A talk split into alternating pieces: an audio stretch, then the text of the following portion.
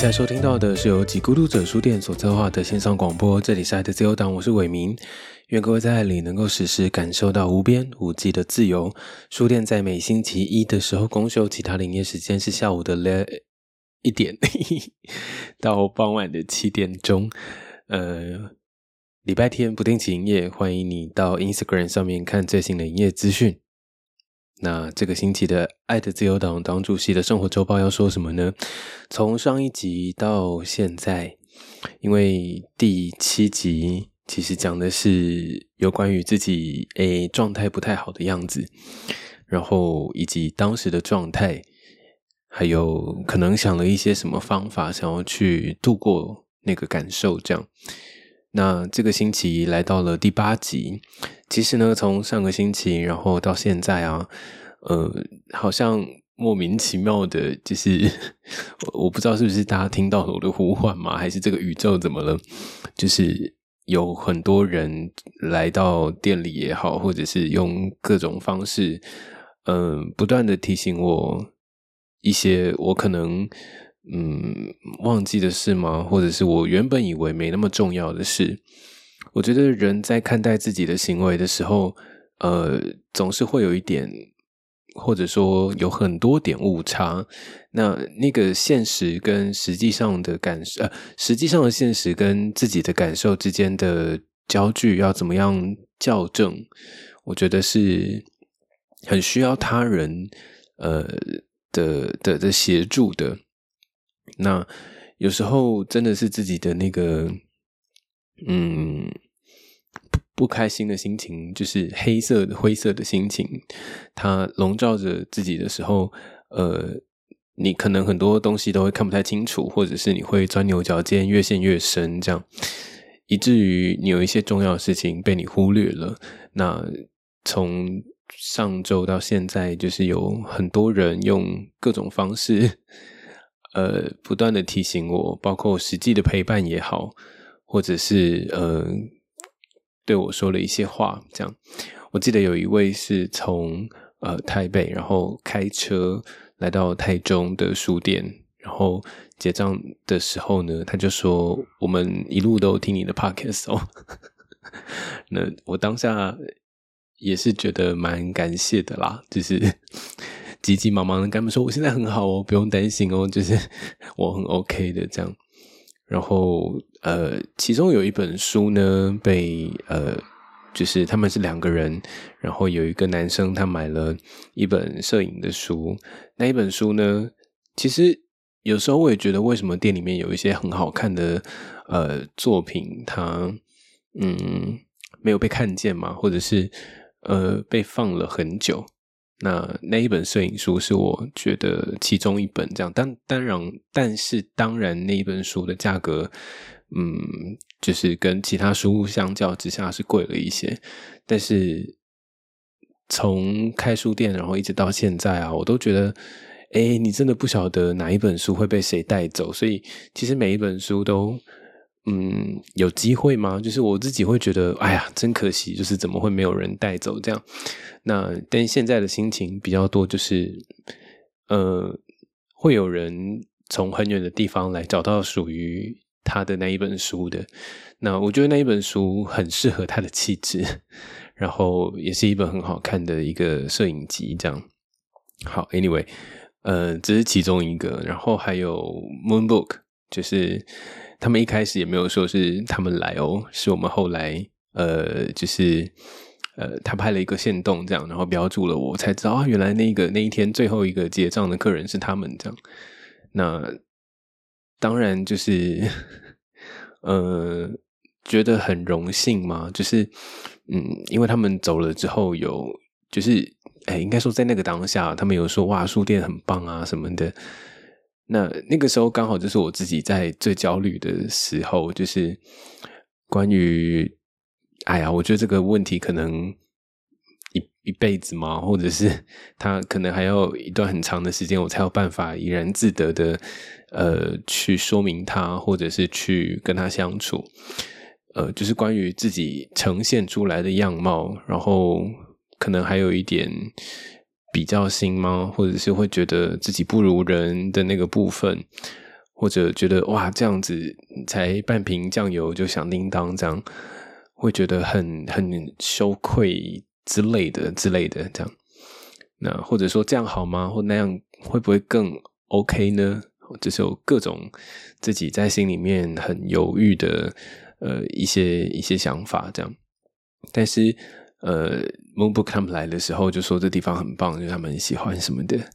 然后呃，当当然也是因为他们自己的品味也好，或他们在呃摄影的或者是艺术书籍里面的那一些。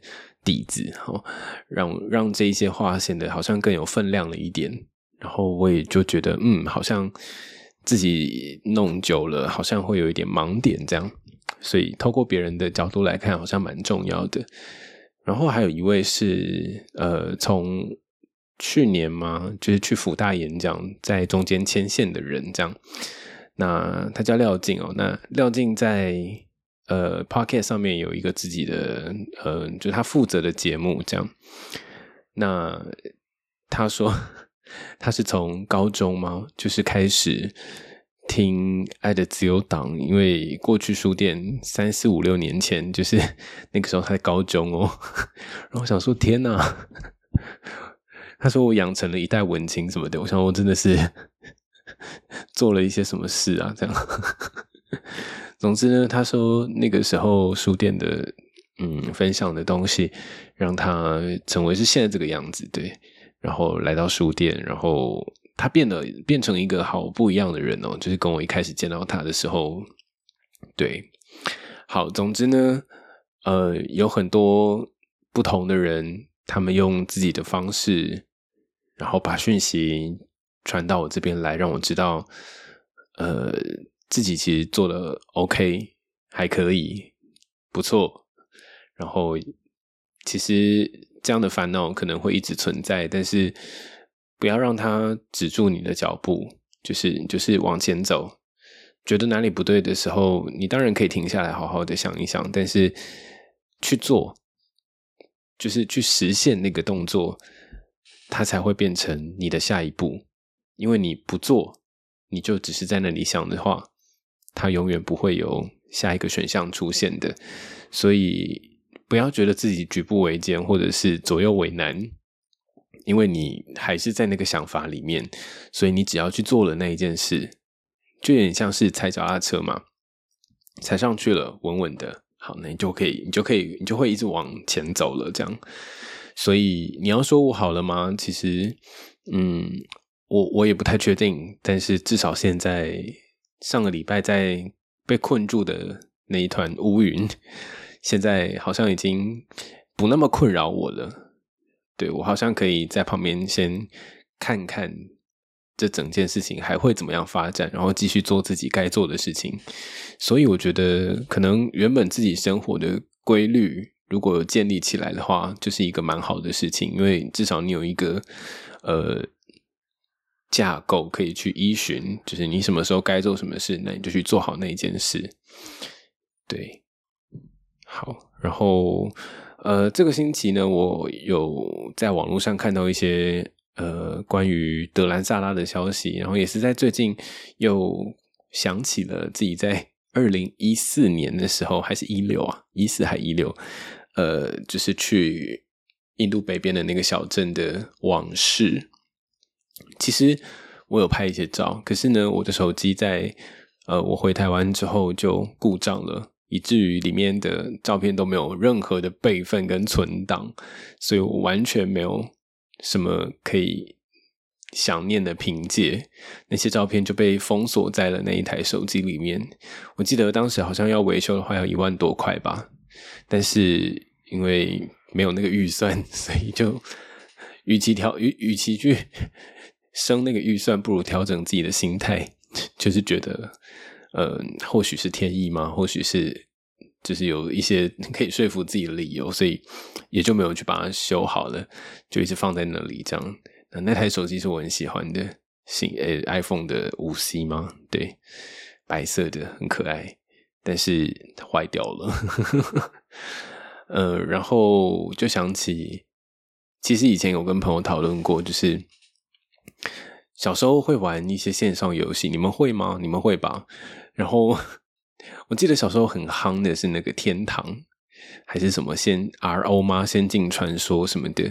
然后呢，因为班上的同学都太爱玩那个东西了，然后我就是想不透到底有什么好玩的，所以我就想说，好吧，那不然我就去注册一个账号看看好了。所以还去便利商店买了游戏包什么的。然后呢，我就上网，然后。就是登录那个《仙境传传说 Online》什么的，然后设了一个选了一个人物啊，然后有一些配件啊，然后名字什么，就是都设定好了。然后我就在一个广大的地图里面，然后里面还有其他人在那个世界里面走来走去，然后我也就跟着走来，我也就跟着走来走去，然后就不知道要干嘛哎。我想说，这到底有什么好玩的？然后我就。我就下我就下线离开了，因为我完全不知道要干嘛，就大家就走来走去而已嘛，就就是怎么点也点不出个生命挖沟来，所以我就下线了。然后呢，我现在就在想起这件事情的时候，就觉得天哪，那个时候被我建立起来的一个另外一个我，在一个虚拟的世界里面，他还在那里耶，就是这是某一种数位遗物吗？某一种数位的呃，就是被你留下来的东西，它还在那个世界里沉睡着。那当然就是可能已经被进入下一个轮回吧，我也不晓得。但 anyway，如果它还在的话，哇，我真的是三号就有点孤单。然后我觉得这个状态可能也可以拿来比喻你你自己的某一个某一个。呃，自己小时候的某一刻的那个自己吧，就是那个时候，如果就已经宕机，然后宕在那边的那个小时候的自己，就一直被你忘在那。那如果你真的还有机会再回去看看他，跟他说说话，然后告诉他你活到现在了，就其实，对啊，如果有这个有这个有这个机制吗？或者是有这个方式，好像蛮好的。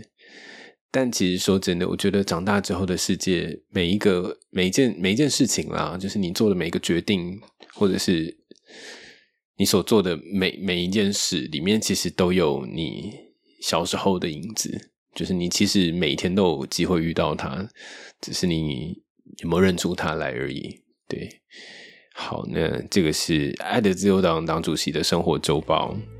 等一下呢，有很多书要跟大家分享。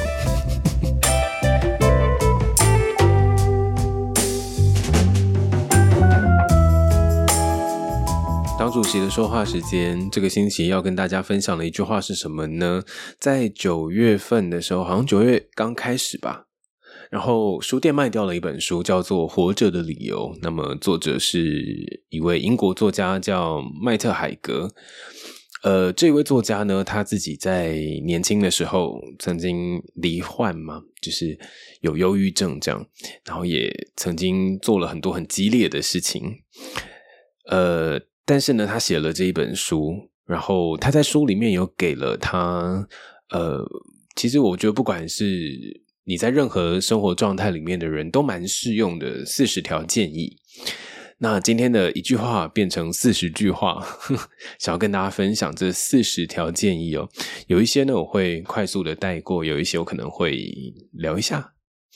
第一个建议呢是快乐的时候享受快乐，第二个建议是小口慢饮。不要狼吞虎咽。第三，对自己温柔一点，少工作，多休息，这真的是太棒了。第四，过去的一切你都无法改变，这是基本的物理原理。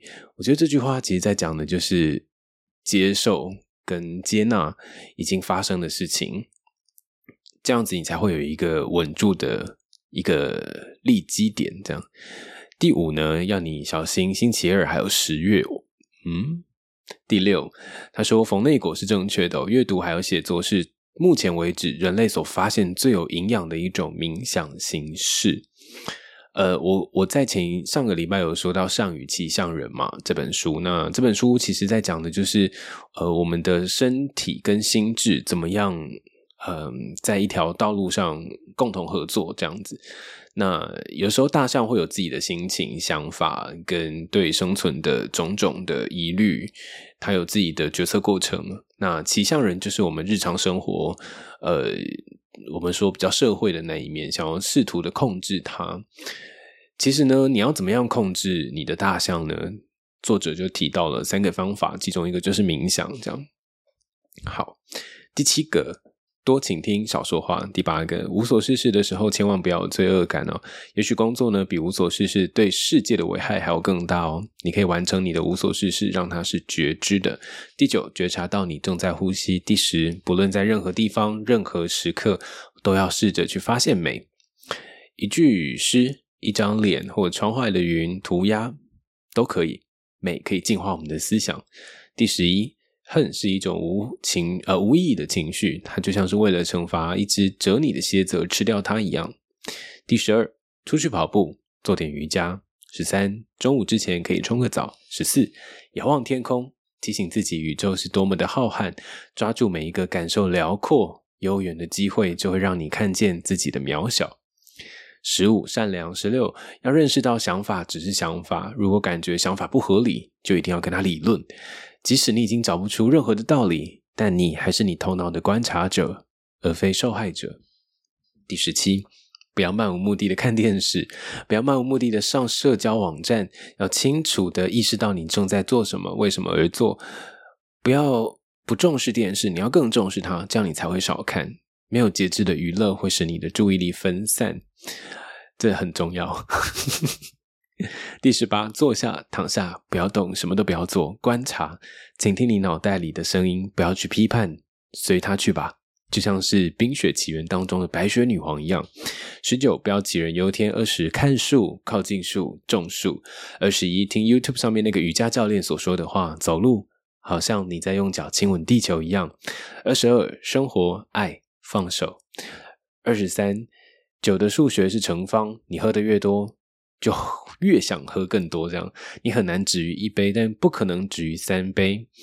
二十四，当心的那个裂缝，你现在身处的地方，还有你想去的地方之间的缝隙，你只要去想一下它，那个缝隙就会变得更大，你就有可能掉到里面去。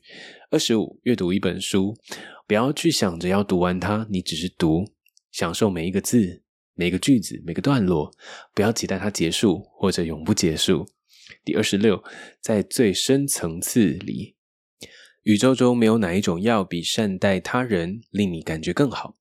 二十七，听哈姆雷特文学作品中最著名的忧郁患者对罗森克兰兹还有吉尔登斯登斯特恩说的话：世界上的事物没有善恶之分，思想也是。二十八，允许别人爱你，相信这一份爱为他们活下去，即使你觉得毫无意义。二十九。你不需要这个世界理解你，没有关系。有的人永远不会理解他们没有经历过的事情，但有些人会理解。要对理解你的人心存感激。三十，朱尔凡纳呃凡尔纳尔写过《无限的生命》，它像是海一样浩瀚的爱，还有感情世界。如果我们沉浸其中，将会找到无限，找到活下来所需要的空间。三十一，我觉得这一点非常的重要，请做笔记。凌晨三点不是试图理清人生的时间。三十二，记住，你一点都不怪异，你是人，你的一切行为感觉都是符合自然的，因为你是自然界的动物，你就是大自然，你就是类人猿，你生活在这个世界，这个世界活在你的心中，一切都是连接在一起的。三十三，不要相信什么好坏、输赢、胜负、高潮低谷，在你的最低处和最高处，不管你是快乐的还是绝望的，平静的还是愤怒的，都有一个核心，那就是你，你才是最重要的。三十四，别担心因为绝望而失去的时间，熬过绝望之后，时间的价值会翻倍。三十五，对自己透明，给你的脑袋建一座玻璃房，观察。三十六，读艾米丽·狄金森。读格雷厄姆·格林，读卡尔维诺，读玛雅·安杰卢，读一切你想读的，读就好了。书是可能性，是逃跑的路线。当你没有选择的时候，书给你机会。对于流离失所的头脑来说，每一本书都是一座家园。三十七，阳光灿烂的日子，能在户外就在户外。三十八，记住，地球的生活关键是改变。汽车会生锈，树叶会发黄，技术也会过时，毛毛虫终会变蝴蝶，黑夜也会变白昼，而忧郁也会消散的。三十九，当你感觉忙的没有时间休息，就是你最需要找时间休息的时候。四十，勇敢坚强，呼吸活下去。你会感谢今天的自己。这四十条建议，我想你可以拿个五条来用吧。有五条应该能够做到，应该就蛮不错的。然后有一些有一些常说的，呃，或者说我们常常听到的那一些建议，其实呢，我们都知道，我们也都能理解。但是我也跟我朋友说过，就是。当我在愤怒的时候，或者是当我正在为一件真的是我自己理智上也明明知道是微不足道的小事，正在懊恼、发脾气、钻牛角尖，各式各样的情绪，可能在那一个时候被触发了，我真的很难提醒自己呼吸、冷静，就是好难。但是至少你知道了，然后你也曾经试图想要去做这件事情。我觉得心的确很像那一本《骑象人》说的，就是大象，它是一头野生的大象，它并不如我们所想象的那样的温驯、温柔，或者是 you know，就是好驯服的对象。它是一个野生的大象。那当我们心头有各种各式样的念起来的时候，骑象人会想要试图去控制，会想要去驾驭它。可是很多时候其实是很难的，就需要一点方法。所以我刚刚说，我觉得如果当你的生活有一点规律的时候，就是你已经建立起那个习惯了，跟那个架构了，这是一个。另外一个呢，就是平常可能就要累积多一点的，呃，我可能称那个叫做呃退后的空间吗？就是呃多留一点在情绪上面的余裕，就是多存一点资本吗。那个存怎么存呢？就是你可以记得，你可以试图想要记住你可能在平静的时候的那个心境状态是怎么样。比方说，你看书的时候会平静下来，或者是你发呆的时候你会平静下来，或者是做任何事情可以让你的心感受到一片平静的时候，把那个时刻记住，把它印在你的脑海当中。这个这就是一种存存档。然后呢？当你真的在一些比较极端的状况的时候，赶快把那个存档拿出来用，把那个东西呼唤出来。然后，如果真的是有一个情境更好，就是阅，比方说阅读，好了，就是你在那个状态下，那你就去读，或者是你就去做什么，就是重现那个情境，然后把以前的那个情绪的记忆可以再呼唤回来。我觉得或或多或少都会有一点分心的作用吧，应该吧？然后这四十条建议里呢，我自己最喜欢的应该是生活、爱、放手，还有允许别人爱你，相信这份爱，为他们活下去，即使你觉得毫无意义，以及凌晨三点不是试图理清人生的时间。这个建议真的太棒了，真的凌晨三点不是。不是时候。好，这是这个礼拜的党主席的说话时间。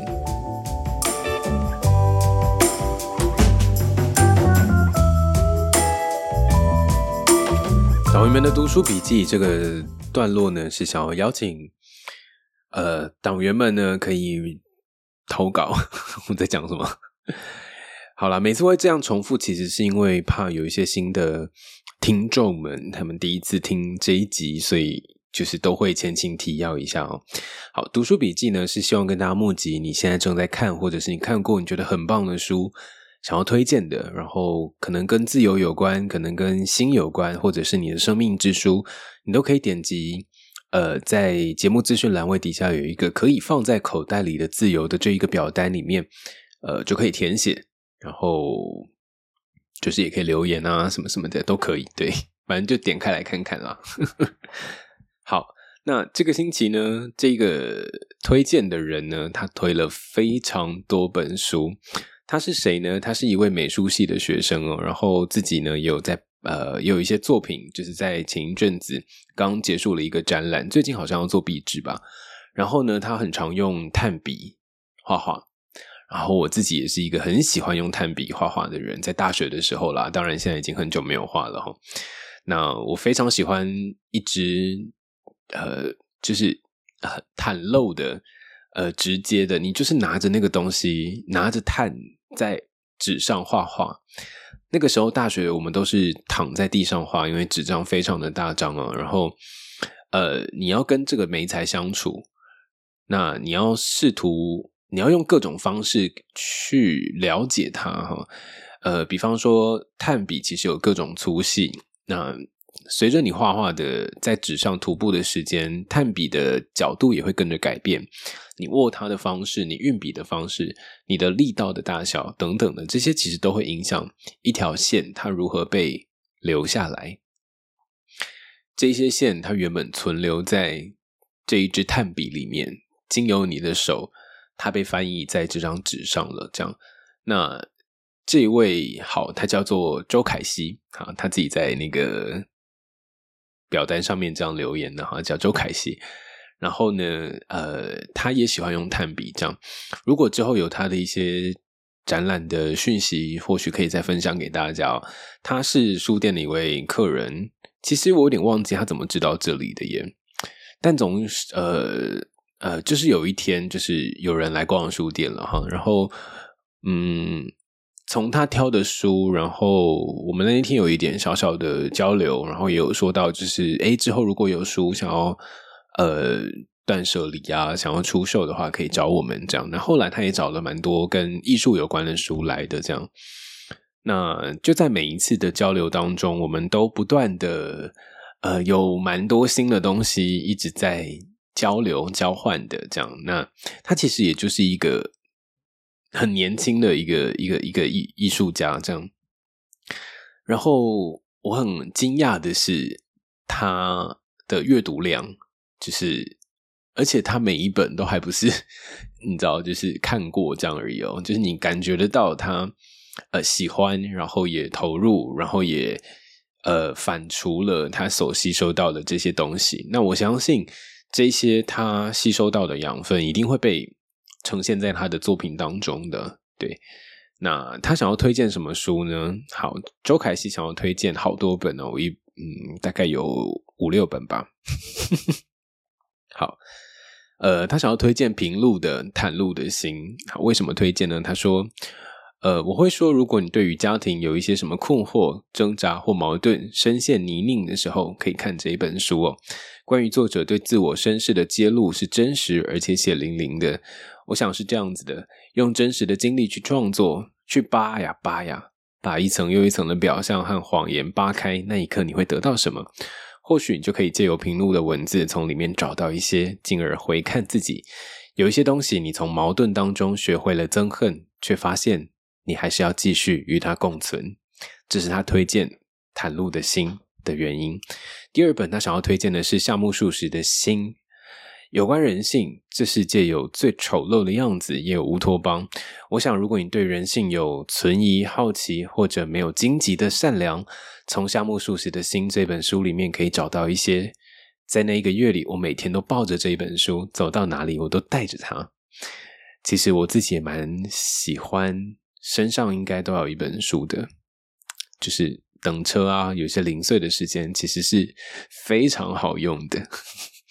好，接下来呢是一个组合哦，他推荐了四本吧，哈，一本是马塞尔·索瓦热奥，我选择独自一人，以及不惜鸡鸡猴，爱情没那么美好，苏菲卡尔极度疼痛，罗兰巴特恋人絮语，好，爱情没那么美好，书店好像曾经有卖过哈。他说：“请服用这一套配方吧。这四本呢，在文本创作手法上完全不一样，有喃喃自语的，有日记体的哈。但是呢，这套配方他会说，如果你服用下去，我不保证它会解决你在情感上的问题，但是你一定会有不同的角度去诠释你自己对于感情的态度。嗯，好像有点想看了呢。好，最后一个他想推荐的是胡淑文的作品哦，两本，一本是《太阳的血是黑的》，以及《哀燕是童年》。呃，我记得这两本书店好像也曾经卖过了。好，他怎么推荐呢？他说，每个人都有各自的伤口以及不愿意提及的事情，没有人能够永远站在光底下。如果你正在受伤，或者是呃，或许可以看看《太阳的血是黑的》。如果你着迷胡淑文的文字，就翻翻《爱燕是童年》，你会更喜欢的。一次有这么多的推荐，真是让我措手不及。好，他最喜欢哪一集呢？他喜欢北岛哈。那有一集可能在谈他的诗吧。对，好吧。我觉得其实关于阅读的好处，我我们曾经有在想啊，就是为什么食物可以让一个人那么容易的想起家乡，但是书好像有点难这样。呃，食物当然有关他的记忆，它是很呃感官的，它是呃味觉、嗅觉，甚至你。这些相关的五呃感官经验还会再带起你的视觉，应该是脑袋里的视觉跟脑袋里的听觉哦。呃，它会引发一个人对于整个画面就是很多重的一个想象，所以食物上面的感官的东西容易被记住。但是阅读这件事情，它本来就是一个人的，所以你很难说两个人或三个人一起看一本书吧，对吧？呃，所以这样的经验可能很难勾起你。对于某一个地方自己曾经的回忆，但是它还有一个，它有一个没有办法取代的功能，就是它能够带你到很远的地方去。我觉得这个是阅读里面一个很很难被取代的。那甚至是我常常也在讲，就是有一些东西是画面也无法呈现的东西哈。比方说，呃，有有一个有一个画面对我来说好了哈。呃，比方说，在妈妈的日记当中，她曾经描写了一段，就是呃，我那时候年纪很小，坐在后座，然后呢，那时候妈妈好像因为生气的关系，所以她就把油门催下去，然后车篮里面的衣服全都往后开始，就是往后飞，这样。那因为妈妈开始加速了，我非常的紧张跟害怕，所以我就抓着妈妈的，就是裤子，抓的非常的紧，然后。一边喊，就是妈妈停下来，这样，这整个画面实在是没有办法用什么，你知道，就是摄影机或照相机拍下来的，这完全没有办法，但只能够用文字去尽可能的描绘它，这样。那这整个过程也因为妈妈的记录而被留下来了，所以我觉得这真的是一件，我觉得这是阅读一个很难被取代的部分了，哈。所以呢，可能我们各自对阅读都有自己喜欢的原因，但无论如何，如果你有想要推荐的书的话，欢迎你点击可以放在口袋里的自由。那么这一次也谢谢周凯西分享了这几本书：平路、袒露的心、夏目漱石、心、马塞尔·索瓦热热奥。我选择独自一人，不惜鸡鸡猴，爱情没那么美好。苏菲卡尔极度疼痛，罗兰巴特恋人絮，胡淑文太阳的血是黑的，以及。爱厌是童年。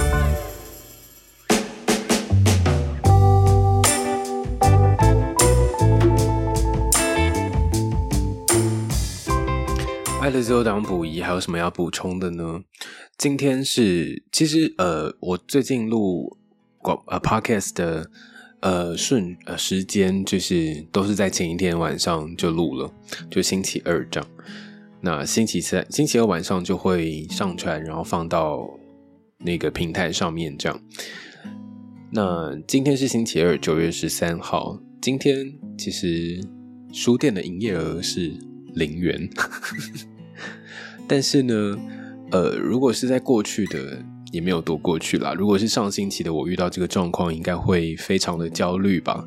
应该会觉得，好啦好啦，算了啦算了啦，这样。可是呢，今天这一天这样下来，我好像蛮能够自，就是相哎，就是蛮能够接受这个状况的。可能是因为这一天里面我做的蛮多事情的，包括呃，礼拜二是我固定要打扫，呃，要吸呃吸尘器，然后过水、拖地，然后整理书架。然后呢，还要找这个星期每一个星期都会有一次上架，就网络上架，所以我要挑书，然后整理书，然后呃选段落，然后拍照上传等等的这些蛮琐碎的工作，甚至包书衣这样。那这基本上就是我礼拜二这一天做的所有的事情。虽然只是这样，但他其实工作量蛮大的。我有时候也会想说，我想说，为什么我要用一个？这么复杂的方式做这件事呢？为什么我要这么坚持呢？我想是因为某个部分啦，我自己觉得这样子是我擅长的，然后也是我想要它是这个样子，所以我好像没有办法，嗯，就是很一次很大量的做很多的事情，我反而是把每一件小事都做的。做的不到极致啦，就是至少是我心目中的那个理想的样子。那也就在这一些当下，就是我发现，我我其实没有在想任何关于营业额这件事情而已。就是，呃，你你说不担心吗？当然不是，但是那个担心已经不再是一种焦虑，它反而是一种 OK。你知道状况是这样，那你还是得做事嘛，所以你就。继续在做一些你该做的事情，这样。那要是到时候真的没有什么办法，那就再来想办法，这样。所以，你你当然也会觉得说自己是不是不够未雨绸缪，是不是有点只看眼前呐？这样，甚至那个状况可能推到推到更远一点，就会是那你老了怎么办？或者是你十年、二十年都要这样吗？但是呢，我发现只要我现在这个思考的回圈里面的时候，我的现在就会停下来，所以我尽量不让自己呃担心太远以后的事情，就是把现在这些事情做好，好像才是我能够掌握的，所以我就得要把它做好。那之后怎么样？一定那因为它一定会来嘛，所以那就那个时候我还是。保持着把我当下该做的事做好，所以当那个烦恼来临的时候呢，我就是去解决那个烦恼就好了。那当他还没有来的时候，我就做好现在在做的事情。好，这个就是我现在拿来抵抗我自己对于营收这件事情不太理想的一个方式。对，好，那这个星期还有什么要说吗？其实好像没有诶。这个星期是不是有点太 easy 啊？因为我都还在处理那个，我都让自己尽量的安静，然后不要有太多其他的纷扰，然后专注在现在这样。嗯，还有什么什么啊？有可能就是我在学日文这件事吧？是不是可以把自己的那个行事历拿出来跟大家说，我都在干嘛？我在每一个礼拜一的时候，因为礼拜一是我放假的时候，唯一一天可以休息。礼拜天要去电台嘛，那礼拜一的晚上呢，我就会把所有，呃，我就会列一个形式，呃，一个 to do list。那它大概就是为期一周，就是这个礼拜我要完成的事情。通常都会有打扫啊、洗衣服啊、拍歌单啊、写竹子啊，然后录 podcast、上架、教练课、日文课，然后书店的一些杂事。然后就这样，然后我每完成一个，我就把它划掉。今天我完成的是自主，就去早上的时候会去运动，然后跟把书上架，就这样，是不是蛮无聊的？但是呢，你会发现你自己完成这些事情，然后把它从行事历上面划掉的时候，你真的是一股爽快，就是觉得太棒了，就是这个样子。我好像还是有在前进的，还是有在做一点什么事情的。那我觉得人常常自己的认知啦，还是会有一些偏误，所以，呃，把你原本想象的很严重的那个事情，你你把它练练成，就是你可以不需要靠别人，也可以减敏，就是减低那个焦虑感，就是自己在心里面把那个焦虑扣个几分，才是哦可能比较符合事实的。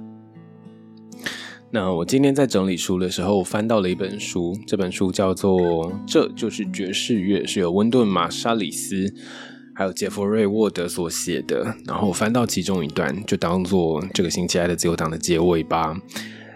呃，他在谈蓝调，他说蓝调是了不起的传教士，他会跟你解释这个世界如何运作，用规劝、恳求、阐释等各种方式，努力不懈的只求让你理解。蓝调乐手做的是一样的事情，他用乐器嚎哭或啜泣或呐喊或低吟，只为了让你获得所需要的疗愈。蓝调也像是疫苗一样，一种安全剂量的悲伤，帮助你面对未来无法掌控的悲痛。就像以前驯奴时代，有些父母会虐待孩子，那是为了让孩子准备好面对接下来的一切。军队也这么做，老兵欺负菜鸟，让他们准备好面对残酷的战场。蓝调教训你，又呵护你，这件事很难用文字解释。不过，只要你听到音乐深处的东西，你就会知道，那就是你一直以来的感受。蓝调是你为某件事哭泣，或许哭嚎比较接近，但蓝调同时也是关于你的重生。正因为如此，蓝调是完美的人生配乐。蓝调盖刮了最痛苦的经验，却不沦于自怨自艾。蓝调许诺好日子终究会来临。所以呢，我今天一整天都在书店里面放蓝调音乐，想要试图去感受一下他所说的那个痛跟爱是什么感觉。这样，所以吧，我就说阅读的确会让你有一点点不一样的。那这就是这个星期来的自由党喽。你现在收听到的是由吉古者书店所策划的线上广播。这里是来的自由党，我是伟明。愿各位在爱的，愿各位在爱里能够时时感受到无边无际的自由。我们下周再见喽，晚安，拜拜。